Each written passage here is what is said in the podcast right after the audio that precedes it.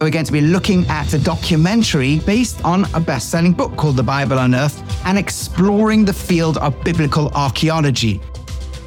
Hi, everybody, and welcome back to another episode of Rabbi Reacts in our mini series on archaeology and the Bible, and in the mini series inside that mini series about the Exodus. Now, if you haven't already done so, uh, please remember to like, subscribe, and click on the notification button so that you get notified when more of these sorts of videos get made. We've been following a documentary called The Bible Unearthed that's been arguing that the evidence is the Exodus isn't true. And I've been pointing out point by point how actually many of these claims are very controversial on their part and denied by enormous parts of the archaeological community. And in fact, there's very strong evidence for at least the bits that we can confirm archaeologically. Remember, archaeology is not a miracle science. It can't dig up for us things that we don't have. We don't have surviving paper. Many towns that we dig up don't have a name saying this town is called X or these people lived here. So we have to establish from the clues that we have what coheres well with the details of the story. And we've discussed all sorts of things. If you haven't yet seen previous episodes, you can look at episodes where we discuss the town of Ramses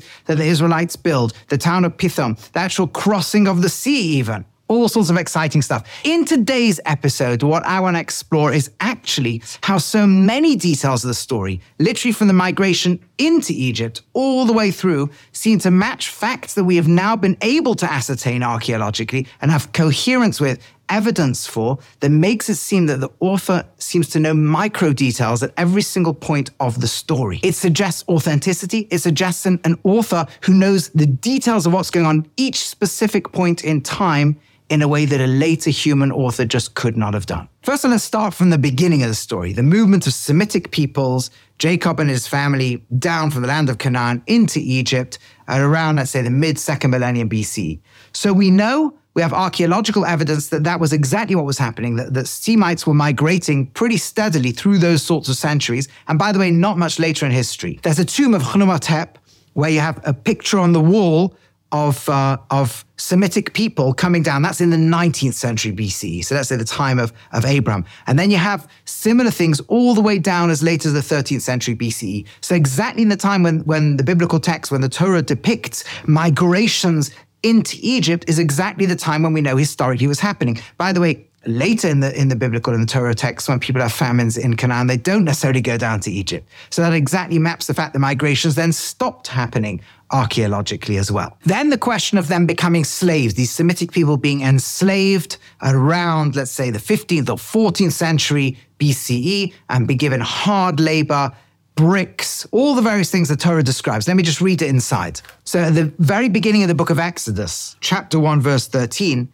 is Vayavidu Mitzrayim at Bnei Yisrael the, the Egyptians, um, they enslaved them. They enslaved the Israelites with hard work. Vayimorus chayehim, they made their lives bitter. Ba'avoda kosher with hard slavery. Bechoma ovilvenim, right, with this brickwork and and uh, and mortar.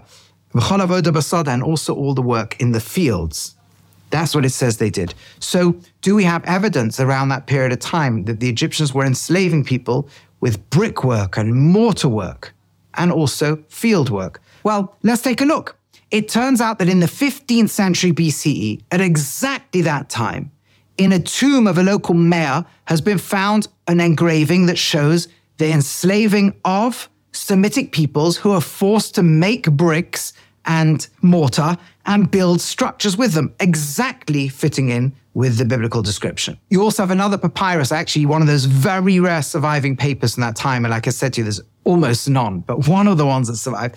Actually, I'm going to quote from it. it says, the Apiru, which is very similar to the Hebrew word Hebrews, right? It's debate if they are necessarily the Hebrews, maybe not, but it could certainly be, are dragging stones to the great pylon for construction of a palace. In other words, definitely a slave people of Semites, possibly an explicit reference to the Hebrews who are dragging these stones exactly as the Torah describes. Then we have, as we mentioned earlier, the city of Ramses, the actual store city that's described in the Torah. Now, that there's no debate about, but where it is was only around from the early 13th century. It was finished by the year 1075. It was no longer occupied. So, how would any later author than that know about this place? It had been long abandoned for centuries.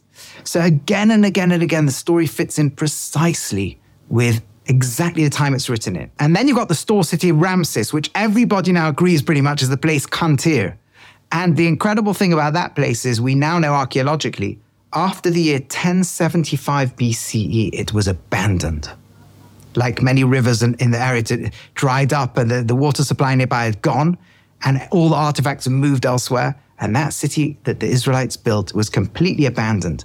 Now, the minimalists are saying, oh, the Bible's being written in the seventh or sixth or fifth centuries BCE hundreds of years later by authors looking round at their time and projecting backwards. That city Ramses did not exist in the time they claim the text is written. It had not existed for centuries at the time they claim it's written. This is clear evidence that it's being written right at the time it claims to be written. And there's many other arguments like this. If you're interested, you can read one of Hoffmeier's books or his lectures online. You can read Kenneth Kitchen's on the reliability of the, of the Old Testament.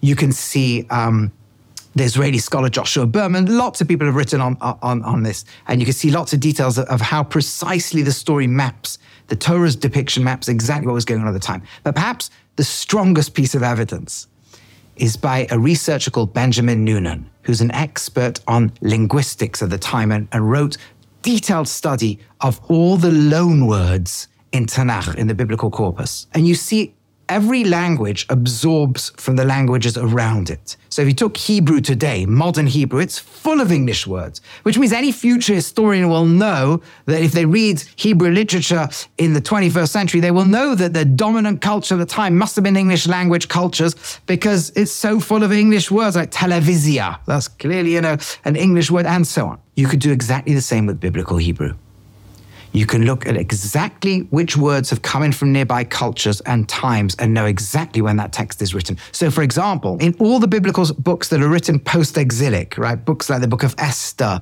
or the book of Daniel, of Daniel, Ezra, and Nehemiah, these books clearly are full of Persian words as well as explicit Aramaic in them because they clearly the Hebrew had been affected by being involved in, in those cultures.